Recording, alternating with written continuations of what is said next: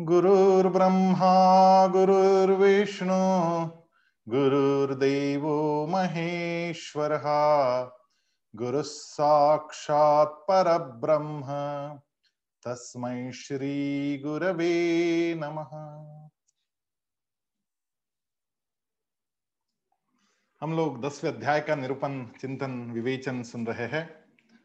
इस बहाने मैं भी निरंतर उस चिंतन में डूबा रहता हूँ। पिछले एक हफ़्ते से मैं सोच रहा था कि क्या बोलेंगे अगली बार? भगवान का परिचय मांग रहा है अर्जुन। कितना मुश्किल काम है।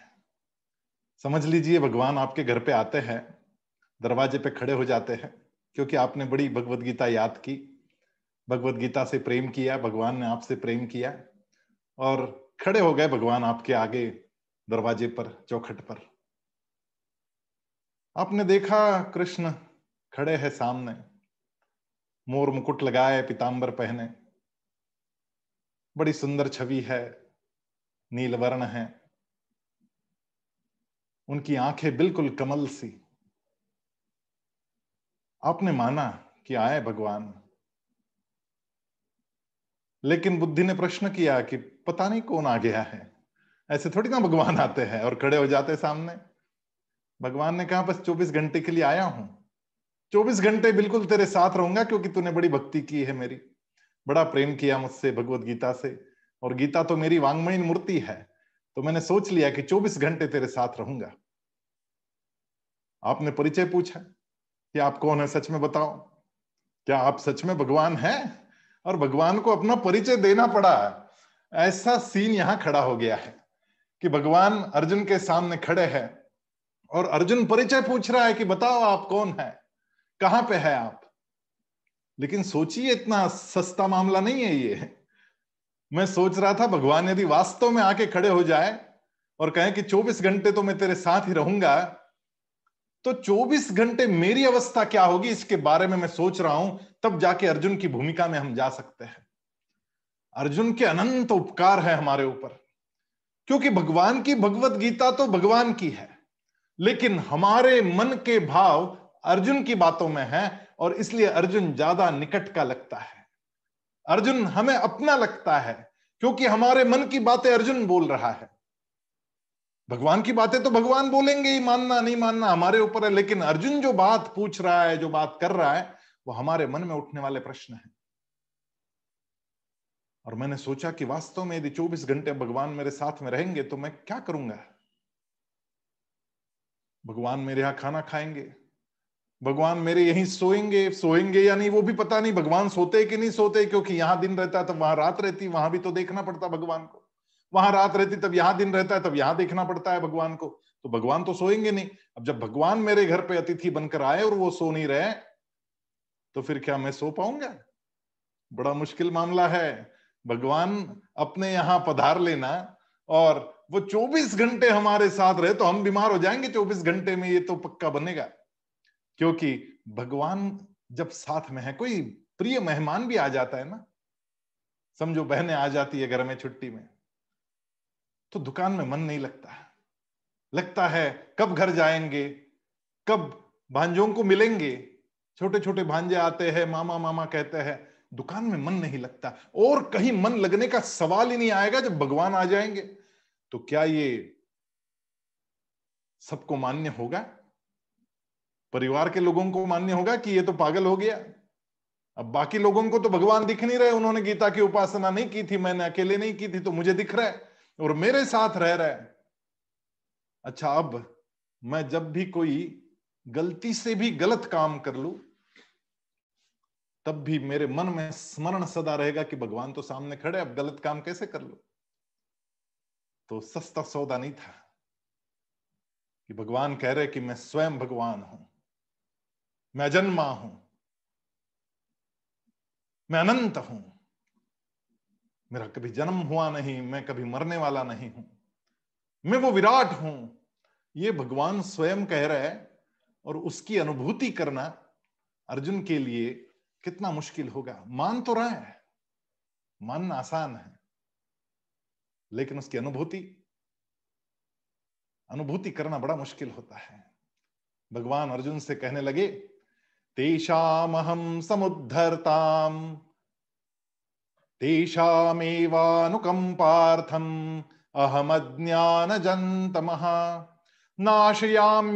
भावस्थो ज्ञान दीपेन भास्वता। उन भक्तों पर कृपा करने के लिए उनके स्वरूप में रहने वाला मैं, उनके अज्ञान जन्य अंधकार को दैदीप्यमान ज्ञान रूप दीपक के द्वारा सर्वथा नष्ट कर देता हूँ। जब भगवान अपनी विभूतियाँ बताना आरंभ किए है तो यह बिल्कुल स्वाभाविक है कि भगवान ये कहेंगे कि मैं तो ज्ञान का दीपक जलाने आता हूँ। दीपक को ही ले लेते हैं तो भगवान का थोड़ा बहुत स्वरूप समझ में आ जाएगा। हमने अपने कमरे में एक दीपक लगाया। उसका थोड़ा बहुत प्रकाश फैला। फिर दूसरा दीपक लगाया। और भी प्रकाश फैला। लेकिन पहले दीपक का प्रकाश दूसरे दीपक के प्रकाश में विलीन हो गया। दोनों मिलकर प्रकाश देने लगे। ऐसा करते करते मैंने एक हज़ार दीपक लगा दिए अपने कमरे में। फिर भी वो प्रकाश वहाँ समाया गया। लेकिन क्या कौन से दीपक का प्रकाश कौन सा है? क्या मैं इसको जान सकता हूँ? इसका विश्लेषण करना मेरे बस का रोग नहीं। हो सकता है आगे आने वाला विज्ञान कभी इसको ढूंढ ले, लेकिन आज तो इसकी कोई व्यवस्था नहीं। भगवान का रूप बिल्कुल वैसा ही है। अनेक दीपक में प्रकट हो रहा है और सारे दीपक प्रकाशित हो रहे हैं। तो भगवान की सारी विभूतियाँ छोटे छोटे टिमटिमाते दीपक, उसमें कुछ बड़े हैं, कुछ छोटे हैं, और मैं तो एक नन्हा सा हूँ उनमें से। लेकिन जब उनके साथ में जुड़ जाता हूँ तो मेरा अपना दीपक उस प्रकाश में विलय हो जाता है मेरा प्रकाश। भगवान का स्वरूप बिल्कुल वैसा है। जब तक दूरी मिटेगी नहीं, तब तक भगवान को समझना बड़ा ही मुश्किल है। आप को यह लगता है कि मैंने इस व्यक्ति को समझ लिया। मैं पूरी तरीके से जानता हूँ। आपकी पत्नी हो, आपका पति हो, आपका बच्चा हो, जिसको आपने पैदा किया, आपने बड़ा किया। और यदि आप कहने लगे कि मैं इसको पूरा जानता हूँ तो यह असंभव है। ये असत्य कथन हो जाएगा, क्योंकि कोई भी किसी को पूरी तरीके से जान नहीं सकता। हमारे अपने करीबी निकटवर्ती को मैं जान नहीं सकता। तो भगवान को क्या मैंने उससे ज़्यादा करीब पा लिया है? दूरी बनी हुई है। और जब तक दूरी बनी हुई है, इसका अंदाज़ा लगाना बहुत ही मुश्किल है। तो अर्जुन के मन में बहुत सारे प्रश्न खड़े हो रहे हैं। और अर्जुन बार बार पूछा जा रहा है। अब अर्जुन ने बोला कि हाँ आपकी बात बिल्कुल सही है। परम ब्रह्म परंधाम पवित्रम परमं भवान पुरुषम शाश्वतं दिव्यम, आदिदेवमजं विभुम। आहुस्त्वामृषय सर्वे, देवर्षिर्नारदस्तथा। असितो देवलो व्यास स्वयं चैव ब्रवीषि में। अर्जुन ने पूछा। पूछा यानी कहा? यहाँ प्रश्न कुछ नहीं है, लेकिन कुछ कहा। लेकिन इस कहने में भी बहुत बड़ा प्रश्न है। क्या कह रहा है अर्जुन? परम ब्रह्म, परम धाम और महान पवित्र आप ही है। आप शाश्वत है, आप दिव्य पुरुष है, आदिदेव, अजन्मा और विभु यानी व्यापक है। ऐसा सबके सब ऋषि, देवर्षि नारद असित, देवल तथा व्यास कहते हैं। ये सारे महर्षि हैं। और स्वयं आप भी मुझे यही कह रहे हैं। ये कहा है। अब अर्जुन ने यहाँ पर ये सब जब कह रहा है अर्जुन तो in bracket, between the lines, हमें कुछ समझना आवश्यक है। अर्जुन जब ये कह रहा है कि उसने ऐसा कहा, उसने ऐसा कहा, उन्होंने ऐसा कहा आप भी ये कह रहे हैं, लेकिन अर्जुन ये नहीं कह रहा कि मैं ये कह रहा हूँ। अर्जुन ये नहीं कह रहा। अर्जुन ने उसकी साक्ष्य दे दी कि उसने ऐसा कहा। एविडेंसेस इकट्ठा किए जा रहा है कि हाँ हाँ वो भी ऐसा कहते, वो भी ऐसा कहते। बात आपकी बराबर मालूम पड़ रही है, क्योंकि वो लोग भी ऐसा कह रहे थे। लेकिन अर्जुन ने यहाँ पर यह नहीं कहा कि हाँ, मैं भी इसी बात से सहमत हूँ। मैं भी जानता हूँ जानता हूँ ऐसा अर्जुन नहीं कह रहा है। जानने में और मानने में बहुत बड़ा अंतर होता है। अगले श्लोक में अर्जुन कह रहा है कि मैं मानता हूँ, लेकिन जानता हूँ नहीं कह रहा है। क्या कह रहा है अर्जुन अगले श्लोक में? सर्वमे तद्रतम मन्ये यन्माम वदसि केशव नहीं ते भगवन व्यक्तिम विदुर्देवान दानवाह हे केशव, मेरे से आप जो कुछ कह रहे हैं, ये सब मैं सत्य मानता हूँ, मन्ये। मानता हूँ, जानता नहीं हूँ। आपके प्रकट होने को न तो देवता जानते हैं नहीं दानव जानते हैं। फिर मेरा क्या कहना, मैं कहाँ से जानूँगा?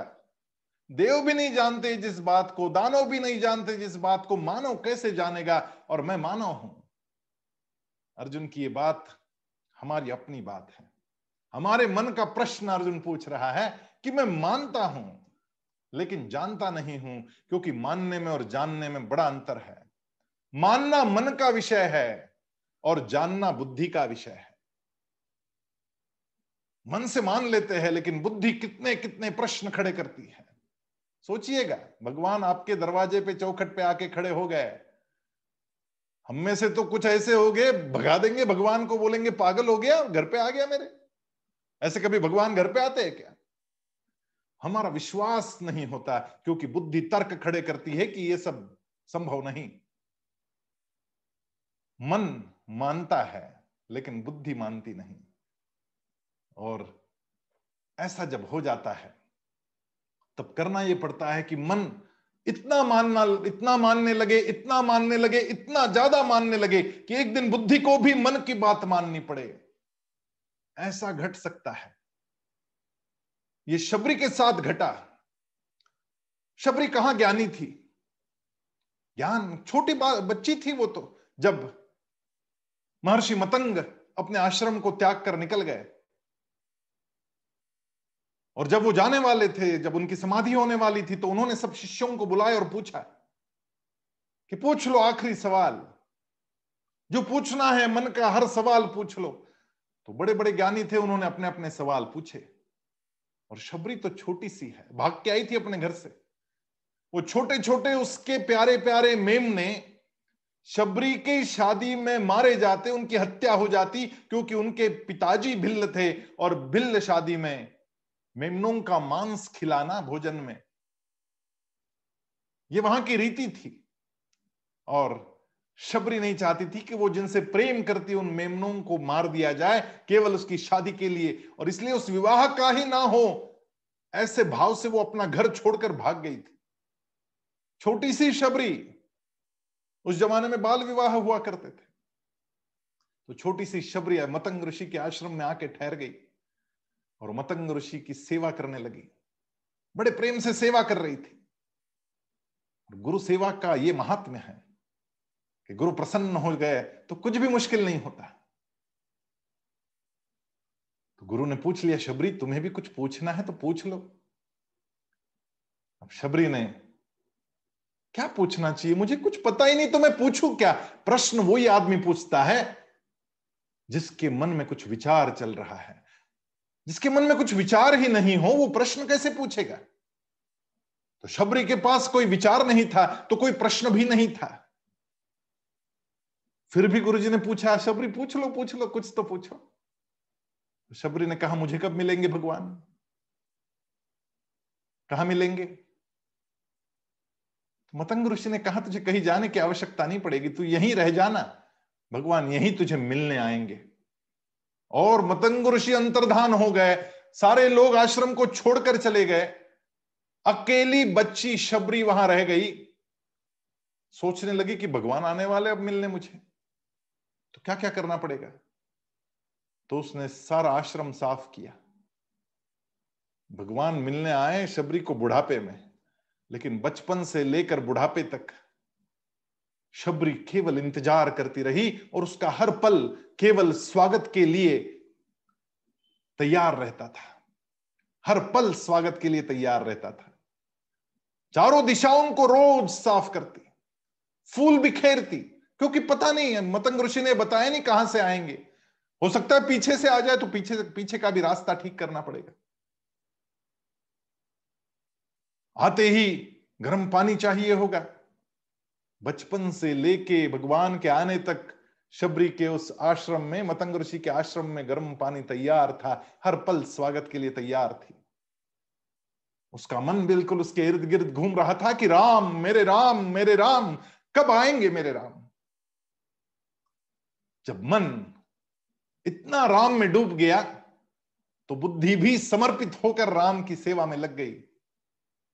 और फिर शबरी बेर लेकर आती अन्य प्रकार के फल लेकर आती, वो चकती उसमें से जो मीठे मीठे है वो रखती, क्योंकि शबरी एकाकार हो गई थी।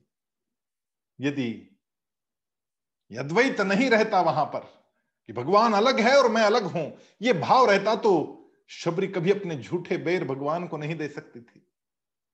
लेकिन जब भगवान का ही अस्तित्व हो गया तो उतना जो चखती थी, उतना ही उसका भोजन होता था। उससे ज़्यादा कुछ खाती नहीं थी, क्योंकि समय ही नहीं था। रोज तैयारी करनी पड़ती थी, शाम होते ही दीपक जलाने पड़ते थे कि भगवान रात को आ जाए तो क्या करेंगे? रात भर जगती रहती थी, सोती ही नहीं थी। भगवान को बुलाना इतना आसान नहीं, जानना तो बिल्कुल भी आसान नहीं। जानेंगे तो कैसे जानेंगे? क्योंकि जानने के लिए बुद्धि की कसौटी लगानी पड़ती है। मानने के लिए तो मन मान लेता है, लेकिन जानने के लिए बुद्धि की कसौटी लगानी पड़ती है और बुद्धि विज्ञान को मानती है, मन ज्ञान मान लेगा। लेकिन बुद्धि विज्ञान को मानती है और विज्ञान ये कहता है कि मैं जिस चीज़ को देख सकता हूँ, मैं उसी को मानूँगा। यदि मैं देख नहीं सकता तो नहीं मानूँगा। क्योंकि जो दिखता है वो पदार्थ होता है और पदार्थ को मानना और जानना बड़ा संभव है। मानना और जानना दोनों घटना चाहिए, लेकिन विज्ञान जानता नहीं उसके स्वरूप को, क्योंकि वो केवल चीज़ों को देख सकता है। जो दिख गया उसको जान लिया, लेकिन जो देखने वाला है वो देखने वाला उसका अस्तित्व कहाँ है? वो दिखाई नहीं देता। तो ऐसे में जाने तो कैसे जाने? विज्ञान के पास आत्मा की शक्ति को जानने का कोई उपाय नहीं, कोई इलाज नहीं। फिर जब आत्मा को नहीं जान सकता विज्ञान तो परमात्मा को कैसे जानेगा? ये बहुत बड़ा सवाल है, इसलिए केवल मान सकता है, लेकिन जान नहीं सकता, ऐसी परिस्थिति है। और अर्जुन भी यही बात कह रहा है कि सर्वमेत द्रुतम मन्ये। मैं मान रहा हूँ, तुम्हारी जो बात है वो मैं मान रहा हूँ। और सब लोग यही बात कह रहे हैं, मानता हूँ। लेकिन जो देव भी नहीं जानते, जो दानव भी नहीं जानते, वो मैं कैसे जानू? इन ब्रैकेट ये कहना चाहता है अर्जुन। कहते एक गुरुजी के पास तीन शिष्य गए और कहने लगे कि हमें आत्मा के बारे में जानना है। और गुरु जी उस समय पंछियों को दाना बांट रहे थे। तो उन्होंने कहा, पकड़ लो एक एक कबूतर और ले जाओ अपने साथ और ऐसी जगह जाकर मार करके आना जहाँ तुम्हें कोई नहीं देखता हो। तो तीनों शिष्य कबूतरों को लेकर निकले। एक शिष्य तो आश्रम के बाहर आया, थोड़ा पीछे चला गया, कोई धैर्य नहीं इतना देखकर, गर्दन मरोड़ी उस कबूतर की और लेके आया और कह दिया, आ गया मैं गुरु जी बताओ आत्मा के बारे में। उसने कहा, रुक जाओ, बाकी सबको आने दो। दूसरा जो था, वो दूर गया।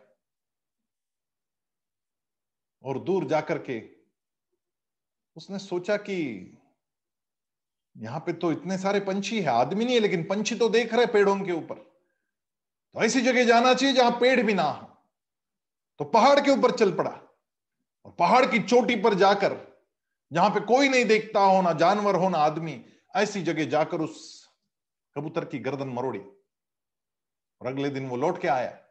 उसने कहा, गुरुजी, मैं तो शिखर पर चढ़ गया था, कोई नहीं था वहाँ पर, वहाँ पे मैंने मारा है इसको। तीसरा जो शिष्य था वो आया ही नहीं। तीन दिन बीत गए। तो गुरुजी ने कहा, जाओ ढूंढ के लाओ। तो दोनों गुरुजी की आज्ञा से उस तीसरे शिष्य को ढूँढने गए। बड़े मुश्किल से मिला।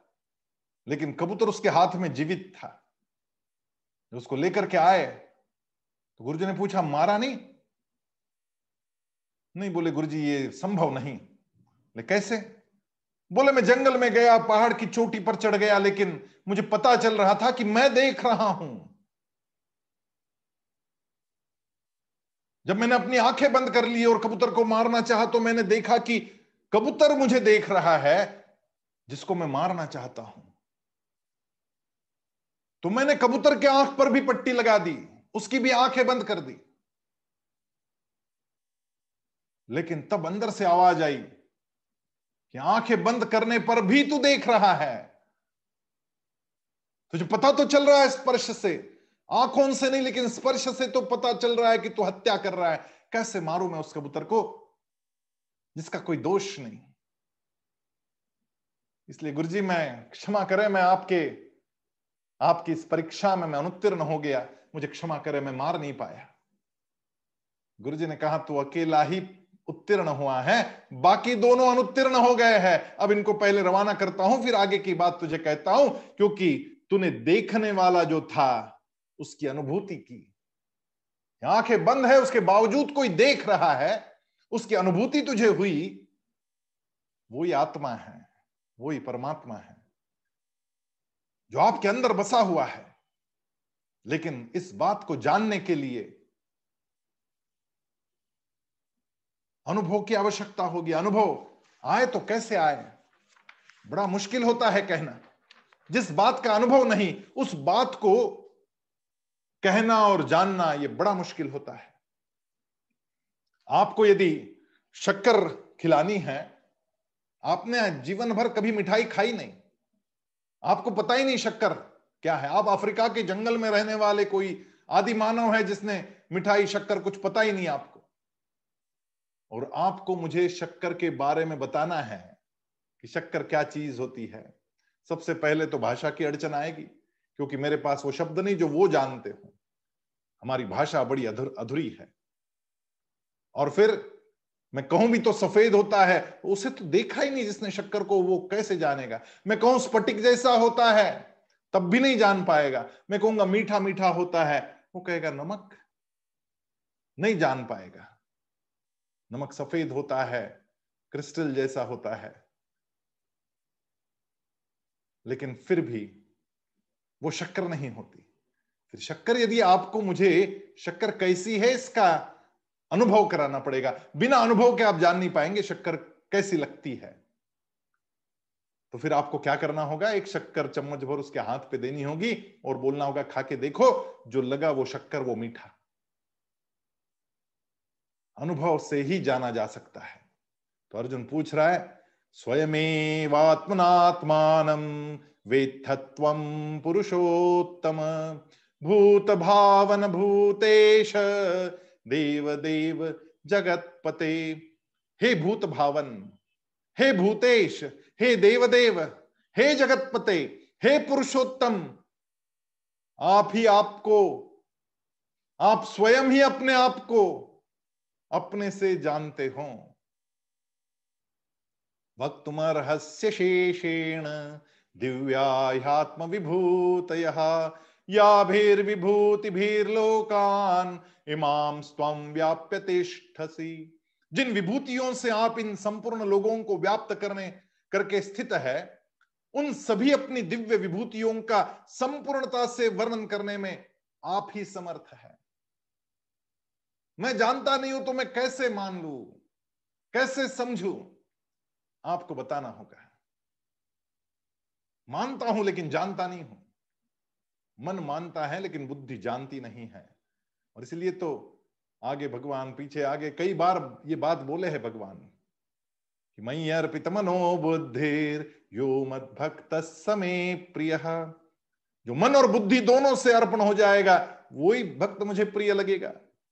बारहवें अध्याय में चौदवा श्लोक है। आठवें श्लोक में भी एक बार बोला मय्येव मन आधत्स्व मयि बुद्धि निवेशय। निवशिष्यसि मय्येव अतौर्ध्वन्न संशय जो बुद्धि का निवेश मेरे अंदर करेगा, जो मन से अर्पण हो जाएगा, उसकी ऊर्ध्वगति, उसकी प्रगति, उसका उन्नयन, उसका योग, उसका क्षेम, मैं वहन करूँगा। लेकिन बुद्धि का अर्पण होना बड़ा आवश्यक। लेकिन बुद्धि अर्पण होती नहीं। आपका कोई बहुत अच्छा मित्र आपके पास आए और कहे कि मैं स्वयं भगवान हूँ। आपकी क्या प्रतिक्रिया रहेगी, जरा सोचिए तो सही। लाइए आपके मित्र को आपके मनश्चक्षु के सामने मन से देखिए उस मित्र की छवि। और ये मित्र आपको कह रहा है कि मैं स्वयं भगवान हूँ, मैं आदि हूँ, मैं अनंता हूँ, मैं अनादि हूँ। आप क्या कहेंगे? पगला गया है क्या? बावला हो गया क्या? कुछ भाँग वांग पी के आया है क्या? ऐसे ऐसे सवाल कर देंगे हम तो। क्योंकि कैसे मान ले कि मेरा मित्र भगवान है? अर्जुन की स्थिति को समझने का प्रयास करे। जिसके साथ अर्जुन खेला है, जिसके साथ अर्जुन ने भोजन किया है, जिसके साथ विनोद किया है, जिसके साथ वनगमन किया है, उसको अचानक भगवान मानने का समय आ चुका है। अर्जुन ने अगले बारहवें अध्याय में ये ग्यारहवें अध्याय में ये बात भी कही, सखेति मत्वा प्रसभम यदुक्तम हे कृष्ण, हे यादव, हे सखेति अजानता महिमानंतमेव मया प्रमादात प्रणये नवापि यच्चा वहासार्थमसत्कृतोसी विहार शैया शय्यासन भोजनेशु मैंने आपके साथ विहार किया, आपके साथ सोया, आपके साथ भोजन किया, आपको कृष्ण यादव इस नाम से पुकारा। ऐसे कभी पुकार सकते हैं क्या? भगवान को। तू तड़ाके में पुकारा गया है। एको समक्षम तत्क्षामये त्वाम हम प्रमेय बड़ी ग्लानी महसूस करता है वो। जब उसको पता चल जाता है कि वास्तव में ये विराट रूप, यही वो अजन्मा है, वह यही वो अनंत है। तब अर्जुन की स्थिति बड़ी मुश्किल है। ऐसा हमारे साथ घटेगा नहीं, तब तक हमारी भी स्थिति ऐसी ही रहने वाली है। इसलिए मैं कह रहा हूँ कि अब अर्जुन बन जाए और अर्जुन को स्वयं भगवान ने सामने खड़े होकर जवाब दिए है तो हमारी तो बहुत सुविधा हो गई। तो हम लोगों को अर्जुन की आँखों से अब देखना है कि अर्जुन की जो स्वीकृति है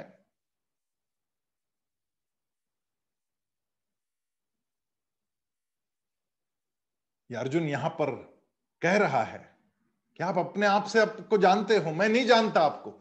ये जो मैं नहीं जानता आपको, ये इन ब्रैकेट जो कह रहा है ना Arjun that is more important जब तक हम इस बात को समझेंगे नहीं कि जब तक हम अपने अज्ञान को प्रकट नहीं करते, तब तक भगवान का मिलना असंभव ही है। हम लोग नहीं जानते।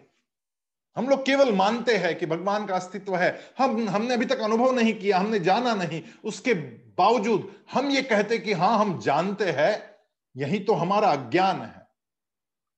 और फिर अज्ञान और अहंकार, ये दो चीज़ें ऐसी होती है जो आपको आगे नहीं बढ़ने देती। मैंने एक बहुत सुंदर प्रार्थना बचपन में करी थी, अपने विद्यालय में सीखी थी कि अज्ञान के अंधेरों से हमें ज्ञान के प्रकाश की ओर ले चलो।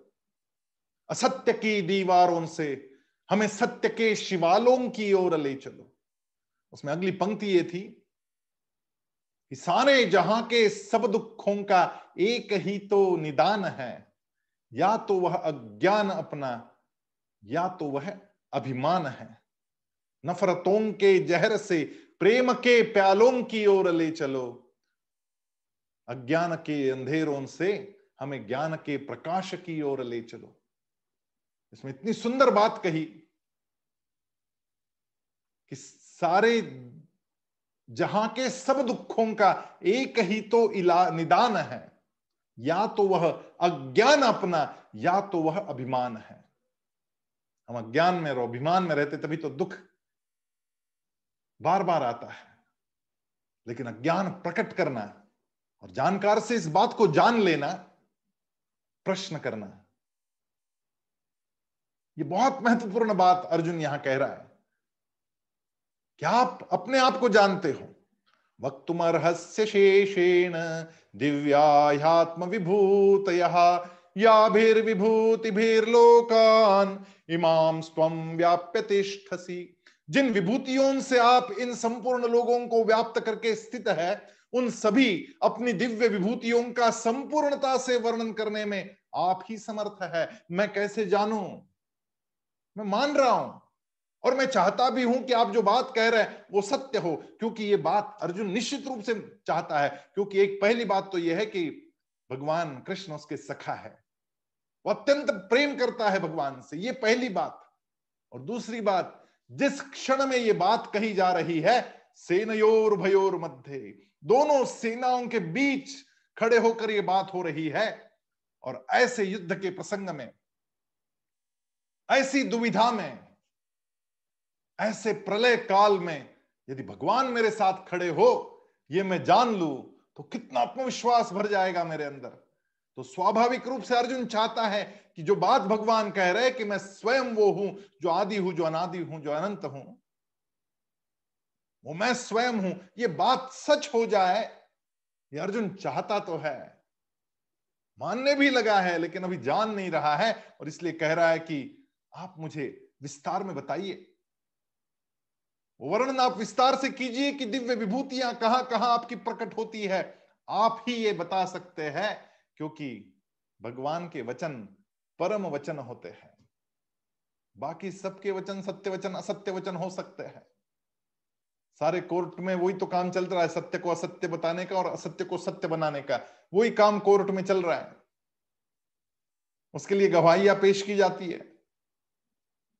लेकिन अर्जुन ने अपना अज्ञान प्रकट कर दिया। जिस क्षण हम अज्ञान प्रकट कर देते हैं, उसी क्षण भगवान ने यहीं पे ग्यारहवें श्लोक में कहा ना कि मैं उस अज्ञान को नष्ट करके ज्ञान का दीपक जला देता हूँ। अब अर्जुन के ज्ञान का दीपक जलाने का प्रयास भगवान कर रहे क्योंकि अर्जुन जो बात बता रहा है, वो बात बिल्कुल सच है। क्योंकि मेरी अपनी मर्यादा है, जब मैं मानव रूप में हूँ देव भी नहीं जानते, दानव भी नहीं जानते, मैं क्या? मैं क्या चीज़ हूँ? मैं तो मानव रूप में आया हूँ। मैं कह दूँ कि मैंने आकाश को अपने हाथ में, अपनी मुट्ठी में पकड़ रखा है। बात तो सच होगी, क्योंकि मैंने जो मुट्ठी बंद कर रखी है, उस मुट्ठी में भी तो आकाश ही है। जो भी छोटी छोटी जगह अंदर बच जाती है, उसमें आकाश ही तो भरा हुआ है। लेकिन क्या मैं अपने मुट्ठी पर आकाश से पूरे आकाश का वर्णन कर सकता हूँ? यदि मैं सागर में उतर जाऊँ और अपनी अंजलि में अपने दोनों हाथों में भरकर पानी उठा लेता हूँ और कहता हूँ कि यही सागर है तो क्या यह सत्य विधान होगा? यह अर्ध सत्य विधान होगा। जो आप कह रहे वो ठीक है, सागर है वो, लेकिन फिर भी जो आपकी अंजलि में है वो सागर नहीं है। आकाश का विस्तार, आप जहाँ खड़े हैं, वहाँ खड़े होकर नापा नहीं जा सकता। पृथ्वी का तोल आप नहीं कर सकते, आप खड़े होकर। वैसे भगवत तत्व को जानना वास्तव में हमारे लिए कठिन है। बूंद को सागर जानना हो तो बूंद को सागर होना पड़ता है। शबरी राम हो गई थी, इतने सालों से राम राम राम राम करते, वो स्वयं राम बन चुकी थी। लेकिन अर्जुन कह रहा है कि मैं मान रहा हूँ। मान रहा हूँ का मतलब होता है जानकारी हो गई है मुझे। लेकिन जानकारी में और जानने में अंतर होता है। जानकारी जानना नहीं है, जानकारी नॉलेज है और जानना ज्ञान है। मालूमात में और ज्ञान में अंतर होता है। वो अंतर अर्जुन के मामले में है कि वो जानकारी तो ले रहा है भगवान से, लेकिन अभी भी जान नहीं रहा है और इसलिए बोल रहा है कि आप ही बोलिए ना, क्योंकि स्वयं प्रकाश अपने अस्तित्व के बारे में समझाने का प्रयास करे तो सुनने में आनंद कितना आएगा। और आगे चलकर अर्जुन ये बात कह भी रहा है कि बड़ा आनंद आएगा। बड़ी सुंदर बात होने वाली है। भगवान को अर्जुन कह रहा है कथम विद्यामहम योगिम त्वाम सदा परिचिंतयन केशु केशु च भावेषु, चिन्त्योऽसि भगमन्मया। विस्तरेणात्मनो योगम विभूति जनार्दन। भूय कथय तृप्तिर्हि शृण्वतो नास्ति में मृतम। हे योगिन, भगवान को कितना सुंदर नाम दिया योगिन, क्योंकि अब अर्जुन जान रहा है समझ रहा है कि भगवान जो योग का ऐश्वर्य प्रकट कर रहे हैं, बता रहे हैं, उनके चेहरे से वो झलक रहा है। वो सौम्यता, वो तेज, आँखों में दिखता है। ओठों में वो हँसी, पता चल रही है।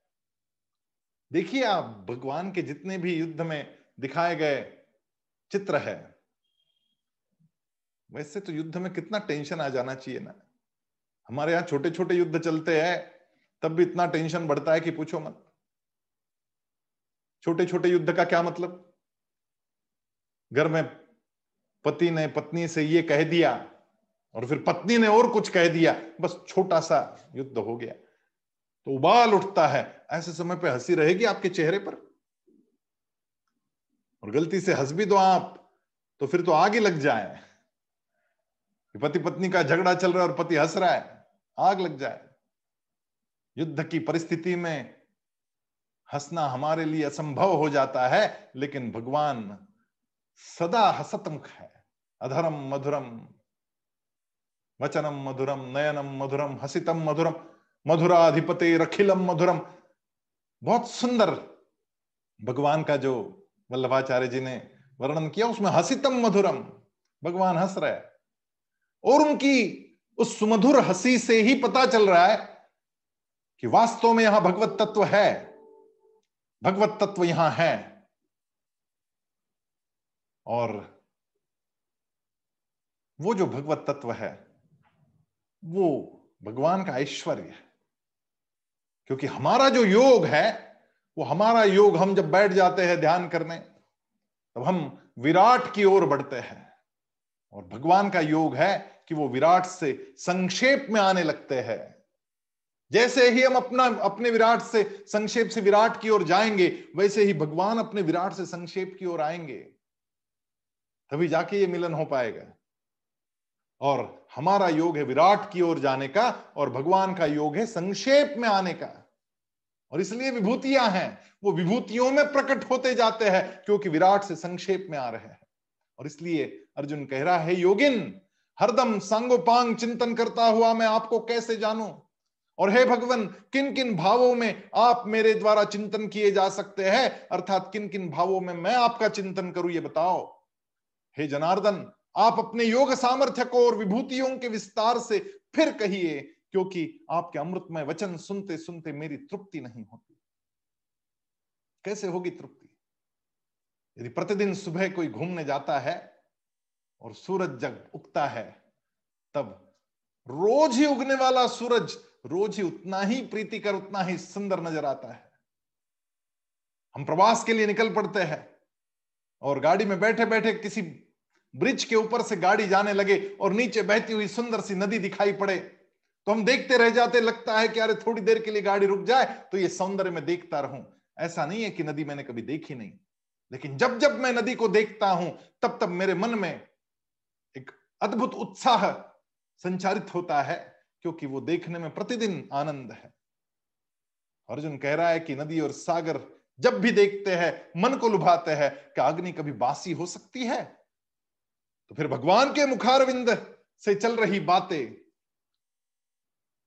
अर्जुन को तृप्ति दे रही है, और भगवान से अत्यंतिक प्रेम करने वाला अर्जुन सोच रहा है कि यदि भगवान से मुँह से, भगवान के मुँह से यदि सुन लू तो वो ऐसा हो जाएगा जैसे चंदन के वृक्ष पर फूल खिल गए और वो फूल में घर पे लेके आया।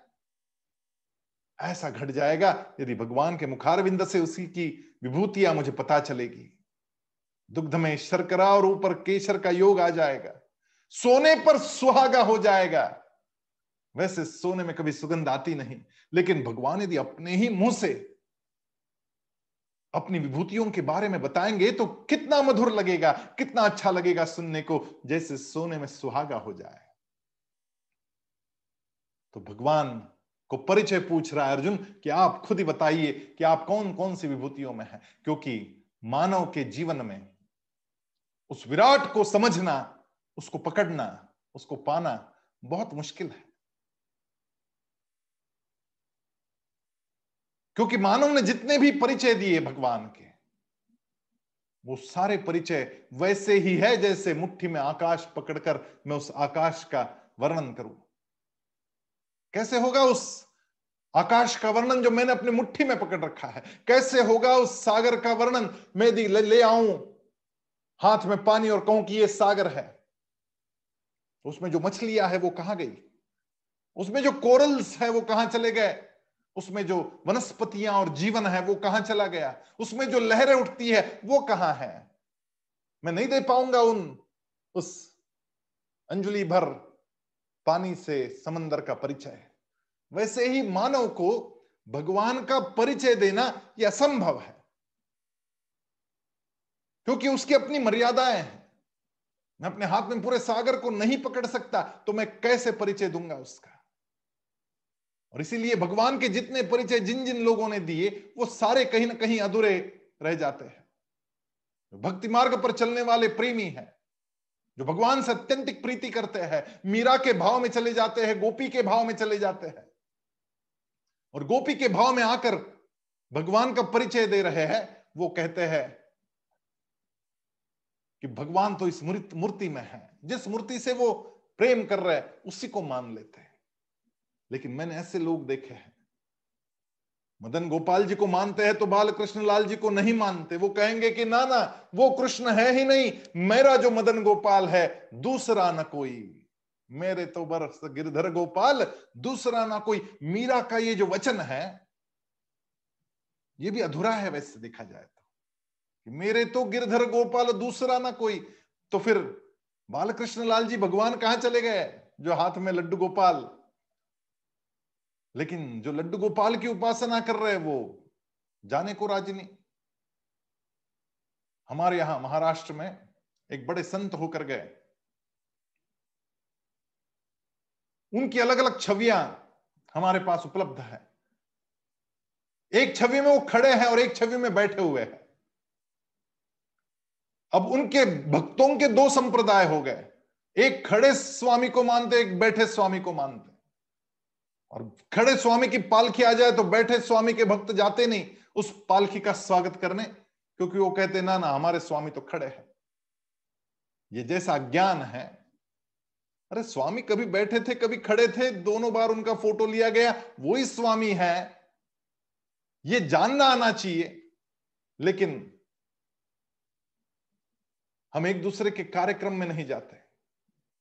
हम एक दूसरे को उल्टा की, भला बुरा भी कह देते और ये जैसा छोटे गाँव में होता है, वैसा विश्व स्तर पर भी हो रहा है। अभी जो कुछ चल रहा है विश्व में, वो उसी का तो प्रतीक है। इसराइल और जेरूसलेम जेरूसलेम से वो जो हमले हो रहे हैं, यरूस, यरूसलेम से, वो जो हमले हो रहे हैं पैलेस्टाइन से इसराइल के ऊपर किए गए हमले और फिर उसका जवाब दिया गया और हमस में उनकी वो जो बिल्डिंग है उसको गिरा दिया गया। भयंकर युद्ध चल रहा है। कारण एक ही है। एक कहता है कि मैं मूर्त में मानता हूँ और एक कहता है कि मैं अनंत में मानता हूँ। अनंत को मानने वाला मूर्त को नहीं मानता और मूर्त को मानने वाला अनंत को नहीं मानता। ये द्वंद्व खड़ा हो गया और वो द्वंद्व यहाँ तक पहुँच गया कि एक दूसरे की हत्या पर हम लोग टिक गए। हमने संक्षेप में टुकड़े टुकड़े में जाना है भगवान को। हमने विस्तार में और विराट में भगवान को जाना ही नहीं। तो वो जो भक्ति मार्गी होता है, वो कहता है कि मेरे तो गिरधर गोपाल, मैं इस मुहूर्त में देखता हूँ भगवान को। और वो जो बुद्धिमार्गी होता है ज्ञान मार्गी होता है, वो कहता है कि अरे अड़चन है ये मूर्ति ही तो अड़चन है आगे बढ़ने में। इस मूर्ति से आगे बढ़ो, तभी तो जा पाओगे और सत्य को जान पाओगे। लेकिन जो भक्ति मार्गी है, जो अनन्य प्रेम करता है भगवान से, वो कहता है कि छोड़ो, मैं तो आकार में मानता हूँ। भगवान का ये आकार है और वो ज्ञानी कहता है कि ना ना, भगवान तो निराकार है। वो प्रेमी कहता है कि मैं भगवान का श्रृंगार करूँगा, क्योंकि प्रेम का प्रेम की अभिव्यक्ति है श्रृंगार। तो भगवान का श्रृंगार करने लगता है, भगवान को मोर मुकुट चढ़ाएगा, भगवान को कपड़े पहनाएगा। और जो ज्ञानी है वो कहता है, ये क्या बचकाना चीज़ कर रहे हो? भगवान के ऐसे थोड़ी होते हैं। अरे विराट में देखना सीखो। बच्चों जैसी बातें मत करो, सत्य की खोज में ये प्रेम ही बाधा बन रहा है आपका। निकलो बाहर। अब ये क्या दोनों वक्तव्य भले ही हमें परस्पर विरोधी मालूम पड़ते हो, उसके बावजूद। वो दोनों ही सत्य है, लेकिन अर्ध सत्य है। क्योंकि भगवान को पूरी तरीके से जाना ही नहीं। और भगवान कह रहे कि जब तक मन से भी और बुद्धि से भी जानेंगे नहीं, केवल जानना भी महत्वपूर्ण नहीं, मानना भी पड़ेगा। और केवल मानने से काम नहीं बढ़ेगा, जानना पड़ेगा। तो भगवान कह रहे कि चलो, सुनाता हूँ मैं तुम्हें। और भगवान कहने लगे हंतते कथयिष्यामि दिव्यात्म विभूत प्राधान्यतः कुरुश्रेष्ठ नास्त्यंतो विस्तरस्य में। भगवान कह रहे हैं हाँ ठीक है। मैं अपनी दिव्य विभूतियों को तेरे लिए प्रधानता से, संक्षेप से थोड़ी थोड़ी समझाऊँगा। क्योंकि हे कुरुश्रेष्ठ मेरी विभूतियों के विस्तार का अंत नहीं है। भगवान स्वयं कह रहे कि संक्षेप में बताऊँगा। विस्तार पूरा नहीं करूँगा। क्योंकि उस विस्तार को पूरी तरीके से कह पाना यह स्वयं भगवान को भी असंभव है, उतना समय भी नहीं और उतने शब्द भी नहीं। और इसलिए, क्योंकि जो अनुभूति का विषय होता है, उसके लिए शब्द लाए तो कहाँ से लाए? और इसलिए भगवान कह रहे कि तेरे लिए कह रहा हूँ। अब ये जो बात है ना हंतते कथयिष्यामी दिव्यात्म विभूत यहा प्राधान्यतः कुरुश्रेष्ठ। हे कुरुओं में श्रेष्ठ कुरुवंशियों में तो श्रेष्ठ है, इसलिए कह रहा हूँ, क्योंकि तू मुझे अत्यंत प्रिय है, इसलिए ये बात मैं केवल तुझे कह रहा हूँ, बाकी तो देवताओं को भी दुर्लभ है ये समझना। ऐसी बात आज मैं तुझे कह रहा हूँ, अर्जुन का कितना उपकार हमारे ऊपर, कि अर्जुन के बहाने हम लोगों को, उन सब विभूतियों को देखने का, सुनने का अवसर मिल रहा है।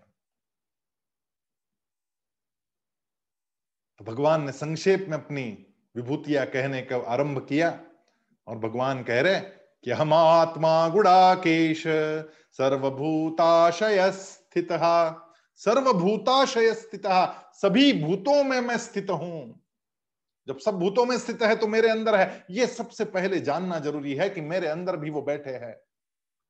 हम बाहर ढूंढ रहे हैं। हम अंदर झांकने का प्रयास नहीं करेंगे तो कहाँ से मिलेंगे वो? सर्वभूताशय स्थित अहमादिश्च मध्यंच भगवान कह रहे अहमादिश्च मध्यंच भूतानामंत एवच गुड़ाकेश का मतलब होता है, नींद को जीतने वाले अर्जुन। नींद को जीता है, स्वाभाविक है। यदि आपके घर पे भगवान आ जाए तो आप भी नींद को जीत के रहेंगे। भगवान के संपर्क में आने वाले को नींद आएगी कहाँ से? नींद को जीतने का मतलब है कि मैं कभी अब सोता नहीं। मैं सदा जागृत रहता हूँ। वो जो शबरी की स्थिति थी, वो सोती तो थी, लेकिन जागृत रहती थी। पिछली बार मैंने जो बताई वो माँ की स्थिति, वो जो माँ की स्थिति है, वो स्थिति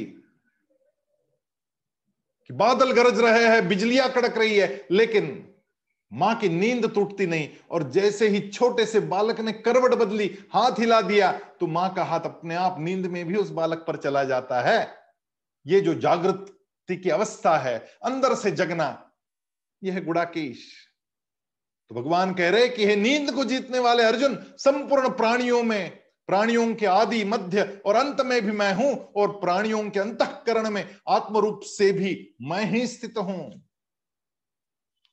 और फिर भगवान ने और भी अपनी विभूतियाँ खोलना आरंभ किया। इतनी सारी विभूतियाँ भगवान बताने वाले हैं तो समय कहाँ पूरेगा? जय श्री कृष्ण।